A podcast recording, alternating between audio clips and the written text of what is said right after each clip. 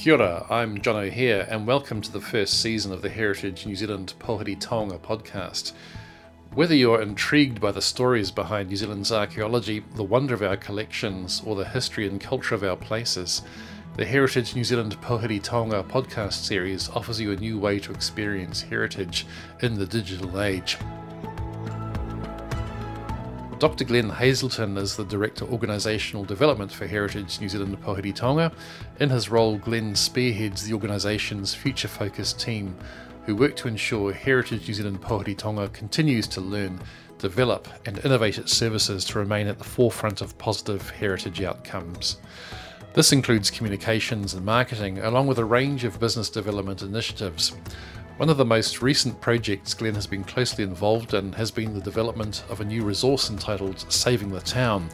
Here, councils, owners, investors, developers, indeed anyone who has an interest in seeing heritage buildings flourish, will find a treasure trove of case studies, ideas, and advice on how to make built heritage survive and thrive in the modern world. Glenn joins me now. Glenn, talk to us about Saving the Town. What is it and why is it so important? Saving the Town is a project that we've been working on for a couple of years. Really, most simply, it's a toolkit to uh, for small towns and cities to think about how they can save their heritage buildings, to put them to new uses, and to use them as something that supports their um, economic, social, cultural development of those places. Um, and why is it important? Well, I guess over the last last 10 years really. There's been a number of um, challenges for uh, heritage buildings and for smaller towns and cities. Um, and a lot of those challenges sort of come together. And you think about um, a number of small towns that they've had you know the, the the outcomes of the earthquakes new legislation. There's changes around things like urbanization you know people moving away from smaller towns um, and often they've really struggled to find ways to keep their economic, uh, keep the heritage buildings there economically viable.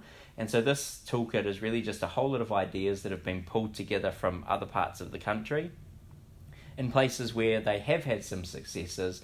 So, sort of give um, those places some ideas around hey, try some of these different things and these might work. It's not one size fits all, it very much recognizes that each place will have different dynamics. Um, and it's really just trying to give people a little bit of inspiration um, around what some of those things that might work might be. Um, and also, you know, be a bit optimistic about things. Um, you know, it's often doom and gloom out there, and I think particularly after you know the additional challenges that we've had over the last couple of months with COVID nineteen, I think it it might be a resource that lots of places can you know can get some value out of. There's obviously a need for this information. Has there been a building or a project in particular that has inspired this resource? I think uh, for for me, it was a lot of the work that we did in Dunedin around the warehouse precinct. Um, you know, for people that aren't familiar with that, there was an an area of um, Dunedin that had basically every possible challenge that you could think of um, stacked against it. So I started um, my job down there at the council in 2009, and at that time, it was sort of an area of the city where basically every building looked derelict in some way. There was very few tenants remaining there. A lot of buildings had been empty and empty for quite significant amounts of time. You know, some buildings hadn't had tenants for 10 or 20 years, you know, and they hadn't been maintained that time. So the whole area was, was you know, it looked terrible, um, but it was also, you know, the underlying conditions were really, really bad. Now, some of the challenges that we were facing there is um, the zoning of the entire area was was one that just made it practically impossible for the types of businesses that were suited to the buildings to actually get a consent to be in that space. So you know you had a, a zoning um, framework through RMA that just did not work for that area.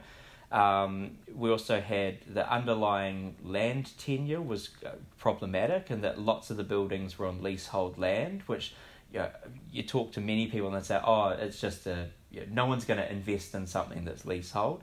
Uh, we had uh, know, lack of tenants, as I said, know, a low growth economy at the time in Dunedin that there'd been a gradual shift also of economic vitality from one end of the city to the other. This was in the wrong end of the city, if you like. Um, we had then, um, not long after we started, the Christchurch earthquakes, which then meant banks didn't want to lend on heritage buildings, insurers wouldn't cover them. If you can't get you know insurance, you can't get a loan. If you can't get a loan, you can't do the building up. You know what we're going to do. Um, and also, you know, just some really unsympathetic choices over time had been made around things like roading, you know, sticking state highway through the area and that sort of thing. So, you know, we looked at that and we thought, God, like, th- there's no chance. Like, these buildings are doomed. You know, that that's how it felt, and that's how for a couple of decades for many people it had felt. But what we did have was some really, really enthusiastic owners um, who were starting to come into the area. They were buying the buildings up quite cheap. Um, but they wanted to work with council, so they kept approaching council and saying, "We want to work together. Can we, can we find a different way for this area to, for its future to, to go?" Um, and we were lucky that at the time we just had a change of council, so we had a, set of councillors who were more keen to explore different ideas. Um, and we started looking at what are some of the things that were working at other places. And we just started trialing some small things. Now, the upshot of that project is that the warehouse precinct in Dunedin now is one of the most successful parts of the central city. Um, it's become hugely sought after.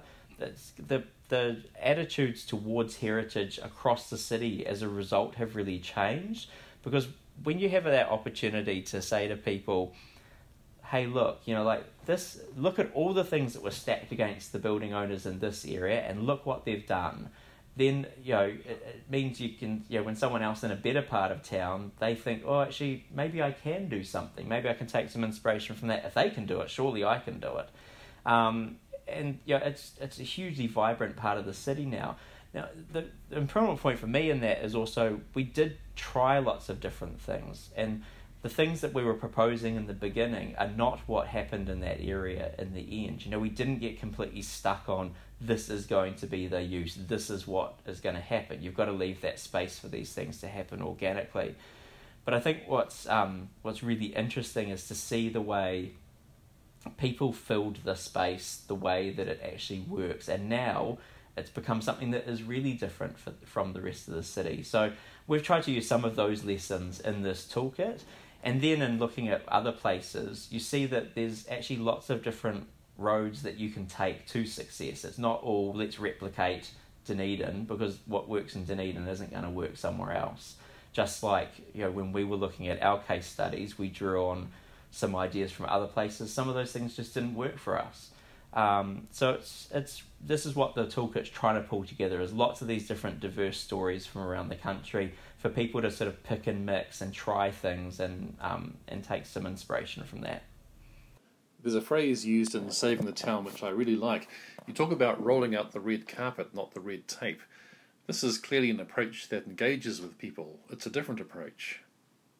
Well, yeah, it is, and I think that's where uh, you know where the toolkit comes in use for places like councils is that councils and, and other organisations that you know, that could help often haven't been in the space of helping. They've you know, they're, they're more seen as a hindrance to getting things done. And I remember when some of the first building owners came to us from the warehouse precinct, they were saying, "Look, we've been trying to work with council for years and years and years, and no one." Has been helpful. You know, we get pushed around different parts of the organization. There's no one person that's kind of helping us through the process. You know, you'll go in and building consents department will tell you one thing, the resource consents department will tell you something else. You know, if you're putting in a cafe, the health people will tell you something, transport will tell you something different. And people got really frustrated with how because often those things conflicted as well and they were like, How am I supposed to solve all these things? Um, and you know, often solving those things meant getting in a really expensive planner or project manager on their side to try and work through those things. And basically, what we found is that by changing the way we interacted with customers um, and um, ratepayers down there, we could change that really easily. And that's where the rolling the red carpet came out. And it was um, actually something that our chief executive at the time um, that she coined, and it was really important around we understand that heritage building owners have so many challenges on their plate anyway because of the nature of the buildings that they're working with that coming to council and trying to work with council to find solutions shouldn't be another burden for them. It should be as easy as possible for them.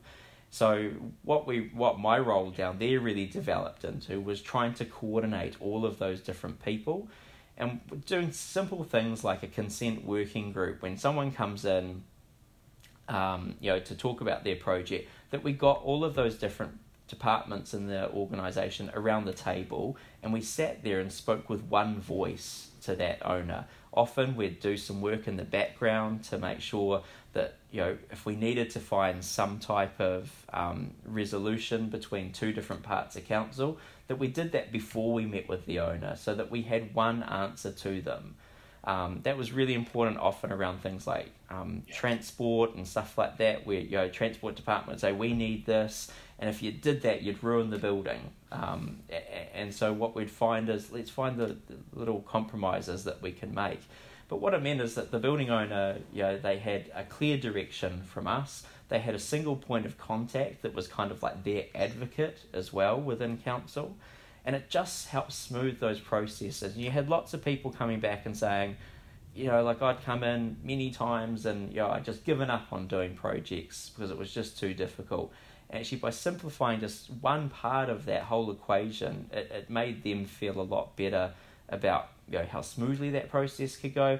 Also made them feel really valued as well, that they were someone special to the council. Because you know, often you know lots of organisations say, "Oh, we value our heritage, we think it's great," but that doesn't always trickle down all of the levels to make the owners feel that way. And this was just one way to do that. So that's this is you know one of the chapters in the toolkit looks at you know, red carpet, not red tape, and how you can lots of different things that people can do to make things easier for owners. There seems to be an element of give and take here, and that sometimes sacrifices might be made with certain parts of the building to get a viable building at the end of it. Has this approach led to good heritage outcomes, in your opinion? I think it has. I mean, the, I always like to look at things in the whole and think about, you know, what's what's what would likely be the outcome if we don't make some of these compromises. And um, you know, sitting on the other side of the table now with Heritage New Zealand, you know, at the time uh, we had a really great relationship with Heritage New Zealand when I was at the council down there, and a lot of that was also having Heritage New Zealand at those case meetings as well, or when we go out and do a site visit, we were doing those jointly so that we could start talking through what those issues were, what you know, what good advice would be, and think about like that whole package. And there's numerous cases that I, you know, that I can think of down there where you go on site with a building owner and you think there's some compromises we have to make here, but if we don't make some of these compromises, yeah, the outcome is going to be that either the building's going to be demolished or the building's going to be left without a tenant, and that that will lead to demolition by neglect because there won't be any money coming in, there won't be enough money to maintain the building, and there's no great heritage outcome in that either. And we'd seen over the course of you know, probably the decade before I started working in Dunedin, maybe a little bit longer, a number of buildings come down because of demolition by neglect. And when you get to a point that the building is so bad, you know, in terms of its condition, um, that councils, you know, got to a point where they basically have to say yes to demolishing it because it's either unsafe or the costs have become just far too much to bring it back to life know, there's no good heritage outcome there. And we were losing too many good buildings that you thought, yeah. shoot, you know, that would have been something we could have saved. So yes, I think you know, I always look at the big picture of you know what does saving this building mean, and often you know we get into situations where I can think of one where we had a building that wasn't listed. We wanted to have it listed in our district plan and protected. The owner wanted to do some work on it, um, and we worked with them through that work, gave them the confidence that actually we could work together in a collaborative way. They got a great outcome. We they made some changes to their plans because of suggestions we made.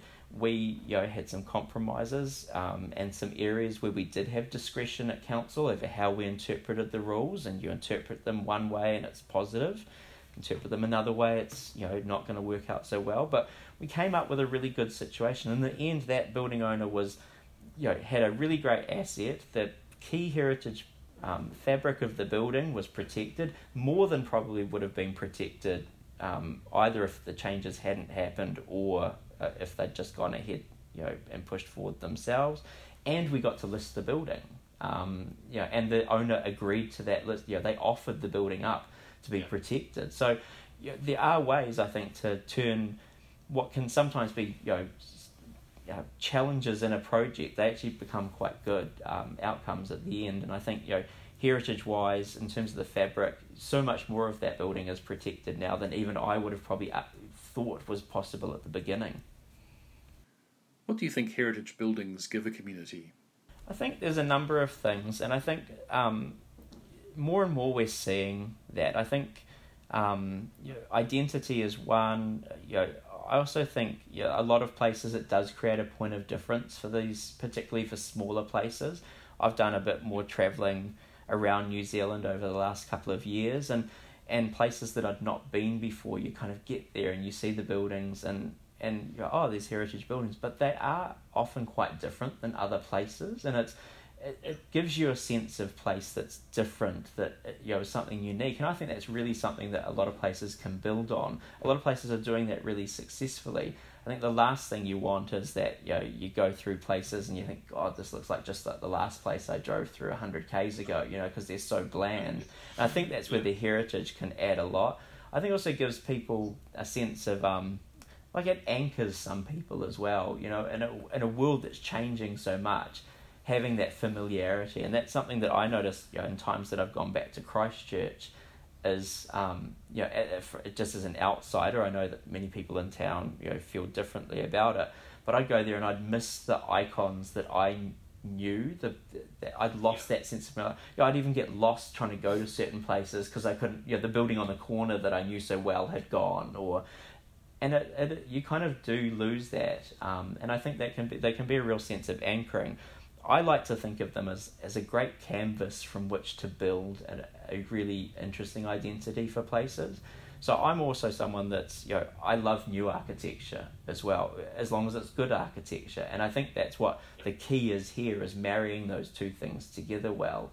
Um, the last thing you, you want to see is just big boring boxes everywhere um, you know, with the same types of shops, and you just think, gosh, this is this place is the same as everywhere else. So, and I think heritage encourages because of the nature of those buildings, it encourages different types of uses and different types of retail or different types of businesses that might go in there. And I think that that that's what gives that distinctiveness to places. And there are economic opportunities in these points of difference too, aren't there? Oh, absolutely. And I think you know, you look around the, the world at places that people want to go to to visit, you know, and this is going to be so important in sort of the post-COVID situation. You know, what are those towns that you're going to want to visit as a as a domestic tourist?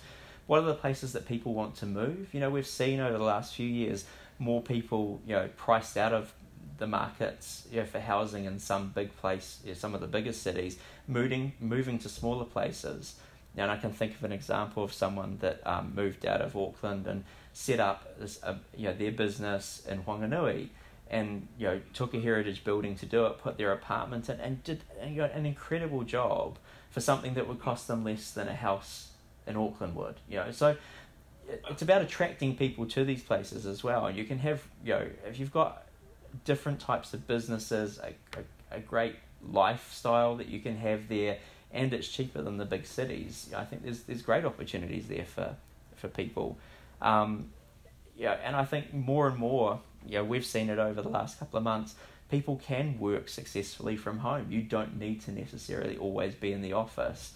Um, and if, if you've said, well, are you going to move out of one of the big cities? Well, where are you going to go? Well, it's probably going to be something that you find really interesting as the place that you're going to go. And heritage will often be a part of that and there are obviously flow on economic benefits associated with that as well. Yeah, absolutely. And I think you know, the key for me is also you, you need to look at what's going to work for each place in terms of its economy. Um, you know, there's no point in trying to set up exactly the same thing that someone else has set up. And you look at little towns around New Zealand that quite a few of them have become quite um, just organically have become little hotspots for certain things. Um, and you know like like businesses have attracted them. And I think that's what this tool could also encourages people to do is to think about what is your point of difference? What are the types of things that might be bubbling around in the background that don't have a, a place or a home yet? And that's something that we found in um, in Dunedin with the warehouse precinct. Lots of people kept saying, "Oh, you're going to set up something that's going to compete with other parts of the city. So all you're going to do is, you know, to solve your issues around a lack of tenants here, you're going to steal them from somewhere else." And what we actually found, there was a few people that, as it became more popular, moved from other parts of the city, but the vast majority of businesses that started up in that area were um, new businesses to the city, um, new businesses being established by people who had had like a little, you know, home business that had expanded, um, or people that had never actually found the right place for their business. So they didn't want a, a shop on George Street, um, you know, the main retail street, because that wasn't quite their building, their their business's identity. But they couldn't find the type of space. And I remember talking to one of the cafe owners who moved into the area, and saying, you know, why did you choose? She was one of the first in there, and she said, I said, why did you come to? You know, what what made you think about this? She said, well, I couldn't a couldn't find the space that I had in my head. Like that wasn't anywhere else at the moment. Then I found this building, and it was exactly that. I had a um, a landlord who was willing to work with me to create what my vision was, and I wanted to be someone that was leading out something different. Um, so in that era, in the warehouse precinct, you know, initially we'd thought, oh, it's going to be like lots of tech businesses that might find these spaces really interesting, or education, or something like that. In the end, so many of them have been food related, and not just at the cafe end, but sort of production of food, boutique breweries, you know, um, organic stuff, um, caterers, all that kind of, and it's it's not what we expected, but they didn't have a place previously. They didn't have their own hub in the city before. They've now sort of conglomerated together, and that's what it's become. And it's and I think lots of small places can learn from that as well, is that often there might be businesses, opportunities bubbling away in the background that actually just need you to create the space for them and then they'll occupy it. Getting now to some of the specific challenges heritage buildings present. In your experience, what are some of these and how does Saving the Town address them? I think uh, looking at you know, individual challenges that um, buildings have, um, you know, they're many the same across the country. You know, it's it's the need to strengthen the building, earthquake strengthening wise, the costs of upgrade, whether that's seismic, whether that's fire, whether that's you know any of the other types of building act ones. The the then comparably what a tenant can pay for that building long term. Um, you know whether the rental rates are enough to cover um, the investment that you need to make into it. Um, and just you know things like changing retail. You know we we don't have as many um, brick and mortar retailers we used to have. So there's a whole range of different challenges there that are, you know, are, are relatively similar. But then I think it's really important that each town needs to look at what some of the the broader challenges that building owners face. So again, going back to the warehouse precinct, what we looked at there was we know that there's these in, these building specific challenges that are relatively consistent for lots of people. But there's a whole lot of sort of macro issues that were also stopping or making it more difficult for people to resolve those building specific issues. And as I said, for us there, it was things like the overarching zoning wasn't enabling the, the right types of businesses to go in there. Know, we had uh, in that area, for example, there was a, it was called it was like a large scale retail. So they'd envisaged that businesses like Briscoes and the warehouse would move in there. And the minimum floor size that they had for retail, only two buildings in the entire area were big enough to do that. So anyone else that wanted to do anything related to retail had to get a consent. Um, and also some of the definitions of what the activities were. I remember sitting down with one of the guys, and the planners were saying, Well, this is retail. And the guy was like, Well, it's not really retail. It's different than your traditional retail. I couldn't afford to be on George Street anyway, so why won't you let me go somewhere else? So, you know, being involved in those conversations was really interesting. But again, it's looking at those big issues. What's stopping people moving into that part of town? And the key with saving the town is we encourage people not to look at building by building. It's to look collectively at areas because that's where you get your biggest bang for buck. Is figuring out how can we change the the ecosystem, if you like, for that entire area. And that's definitely what we saw with Dunedin is once you solve some of those overarching issues, then you didn't have to worry about the building by building because they were taking care of themselves. So you kind of create the right environment, create the right incentives, and that's something you know that we also did was put the right types of targeted incentives in place. And actually, people, you know, it's, it's almost like build it and they will come. If you create the right environment, actually, it's surprising how much we saw at a time when you know, it was just after the sort of last global financial crisis that we're doing a lot of this work.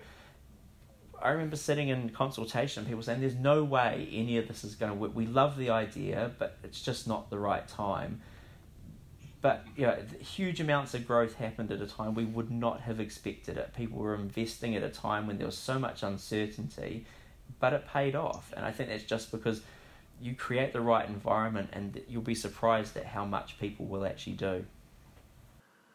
I'm guessing that with this approach, you create a sense of community among people working with heritage buildings, and the group dynamic evolves as a result. There definitely is. Uh, that was one of the things that I've seen in a number of places. Is um, it's almost like creating um, creating a community of people that you know, can work together.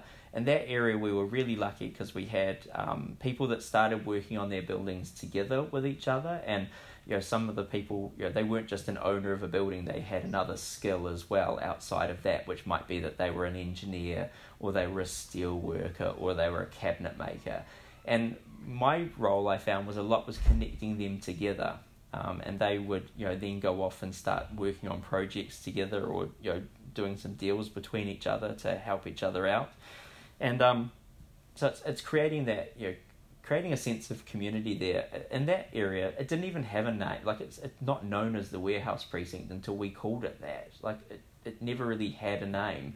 But giving it a distinct identity also started creating that sense of community.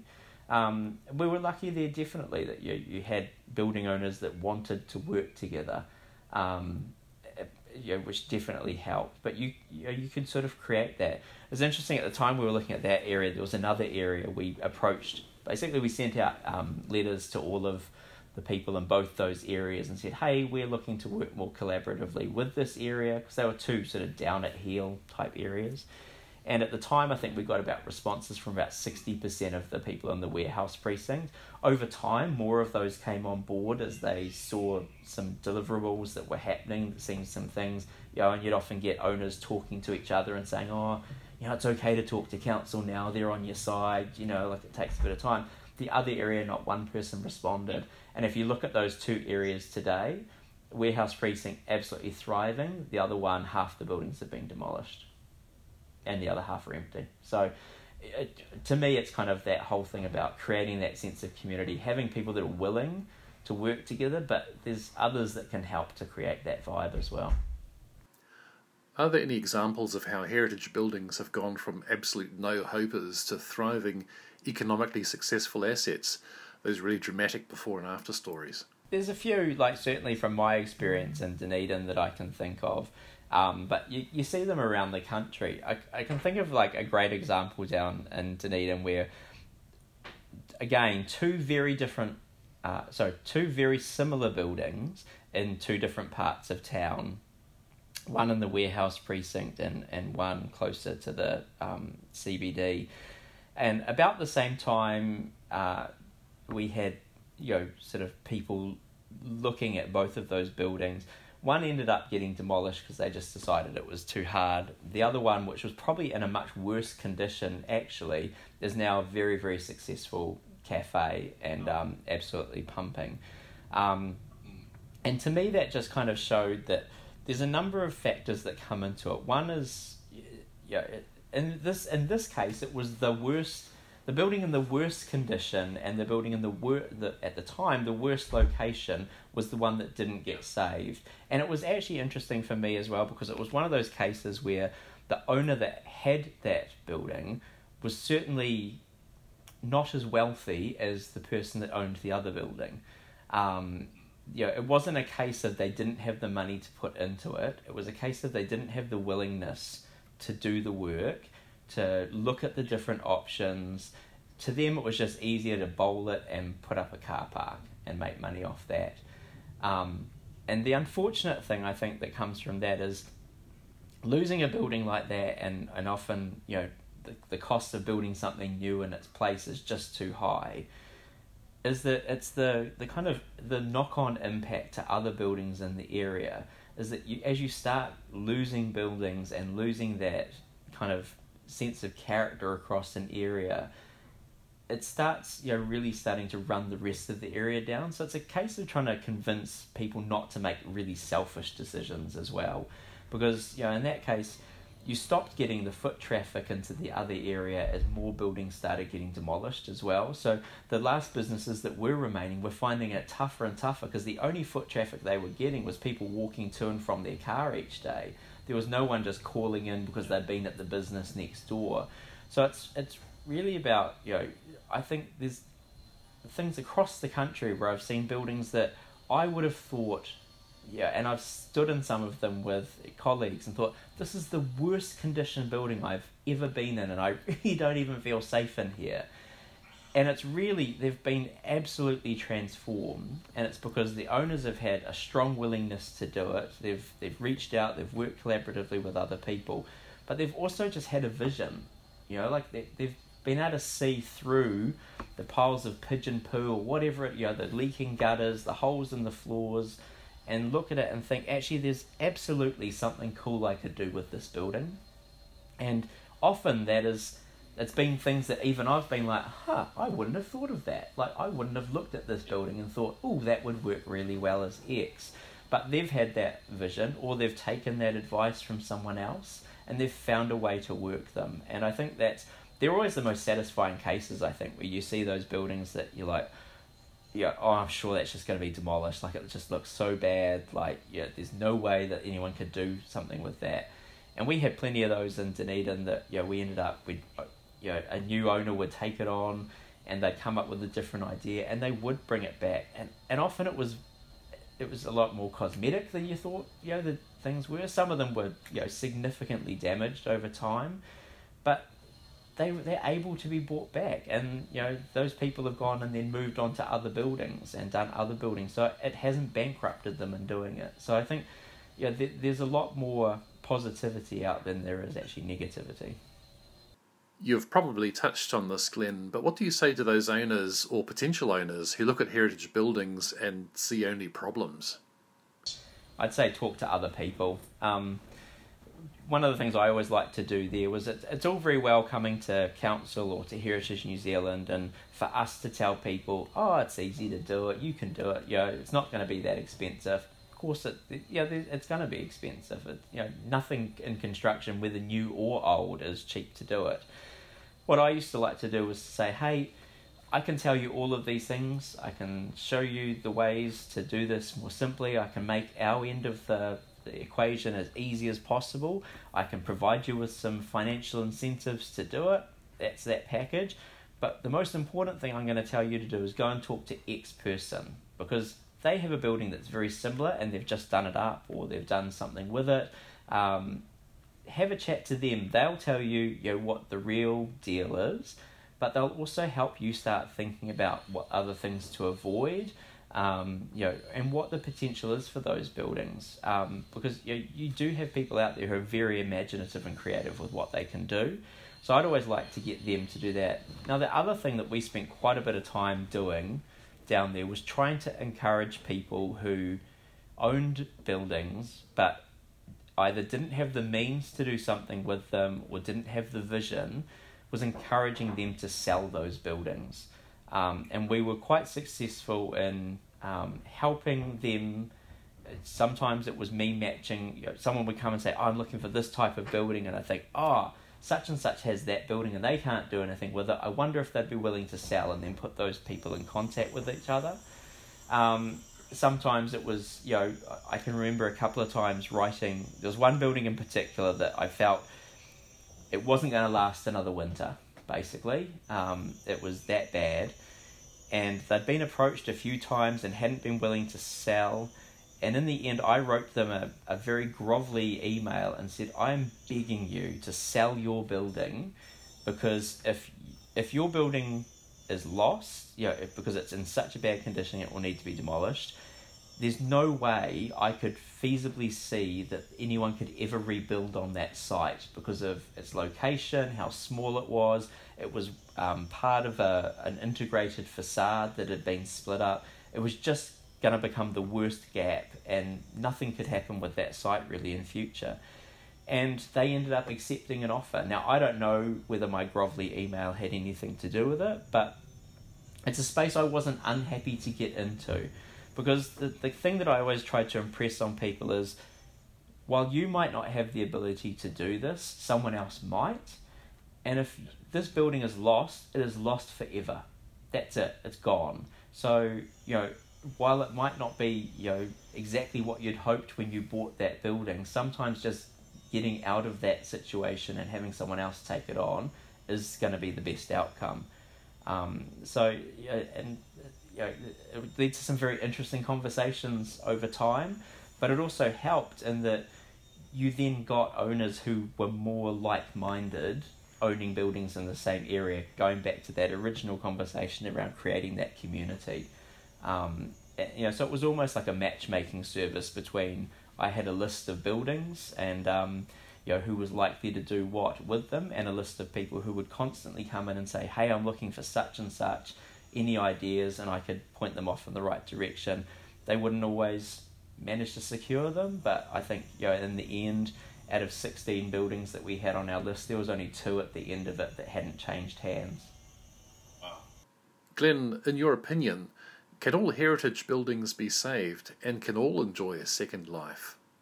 So many of the buildings that we worked on there, um, I was really surprised at how a little bit earlier intervention would have saved those buildings. So one of the ones I just talked about in terms of um, you know begging the owner to sell it.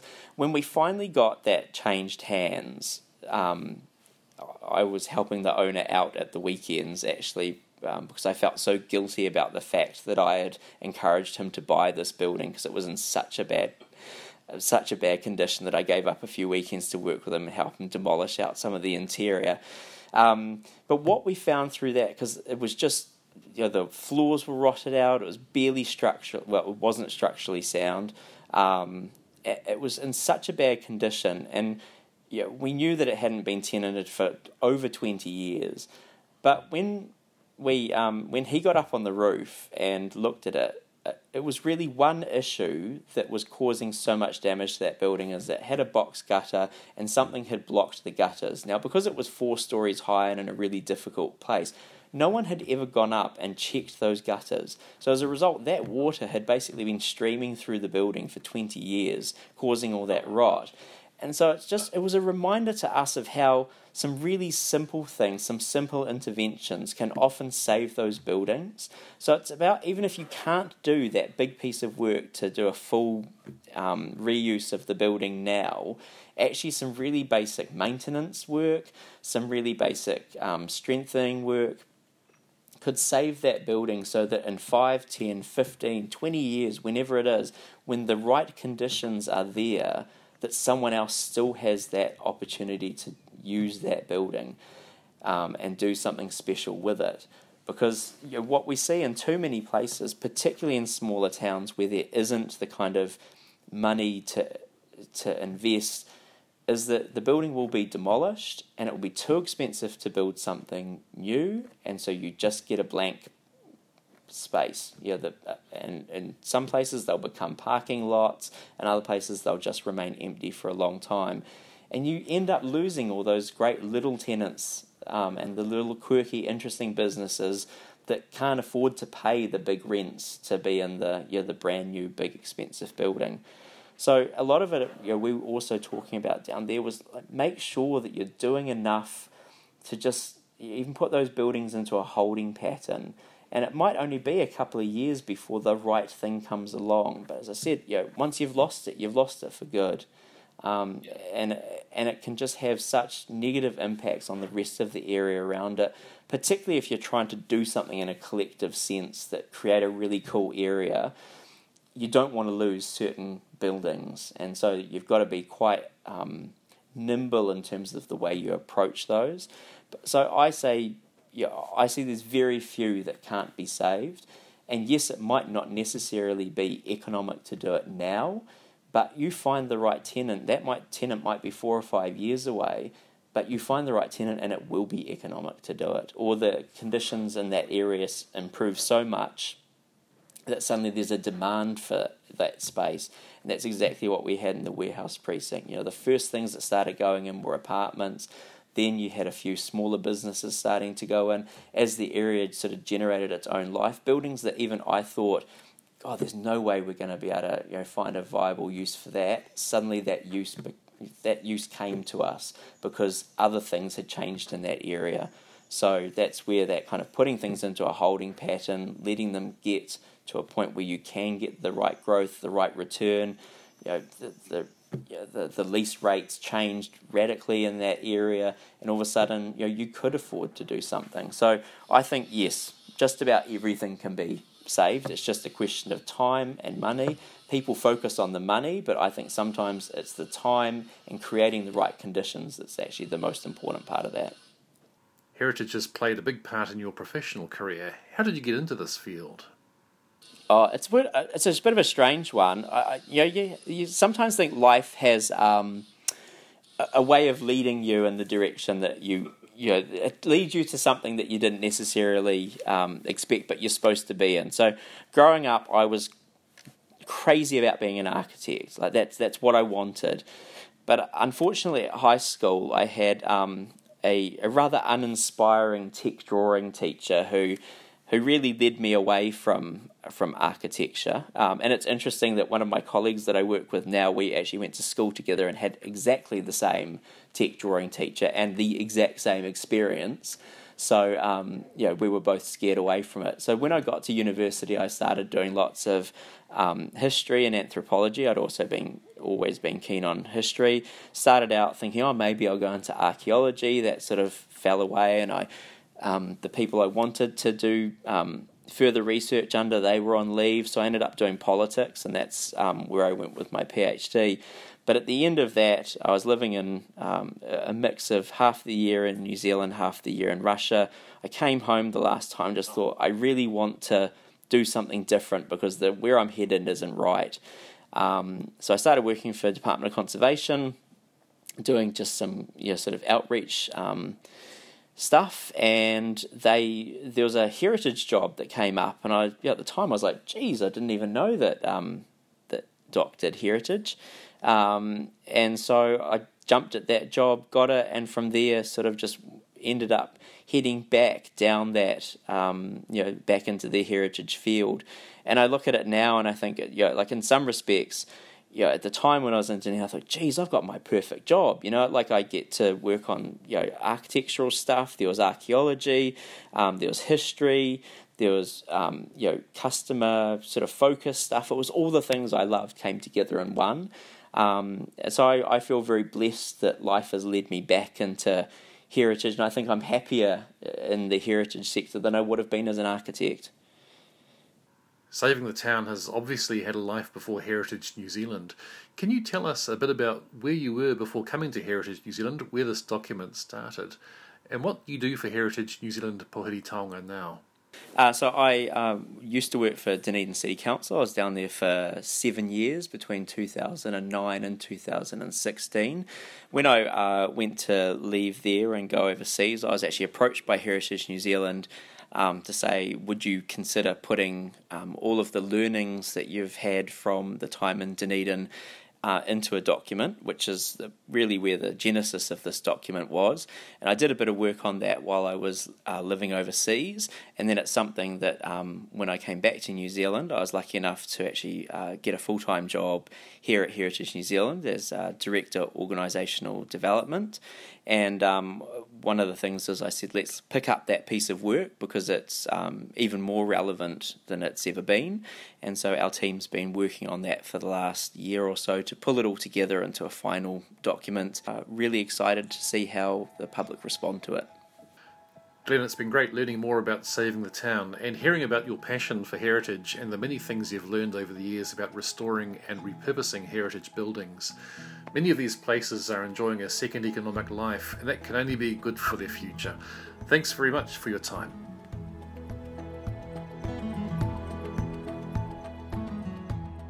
Heritage buildings can present great challenges, but also great opportunities. In future episodes, I'll be talking to some of the people whose heritage projects are featured in Saving the Town. Often these incorporate a number of buildings at town or area level. The people involved with these initiatives really have skin in the heritage game, having invested their own resources and something of themselves in a wide range of projects all over New Zealand. I'm really looking forward to talking to them. In the meantime, if you'd like to check out Saving the Town for yourself, you can visit heritage.org.nz. Until next time, from me, John O'Hare, Matewa.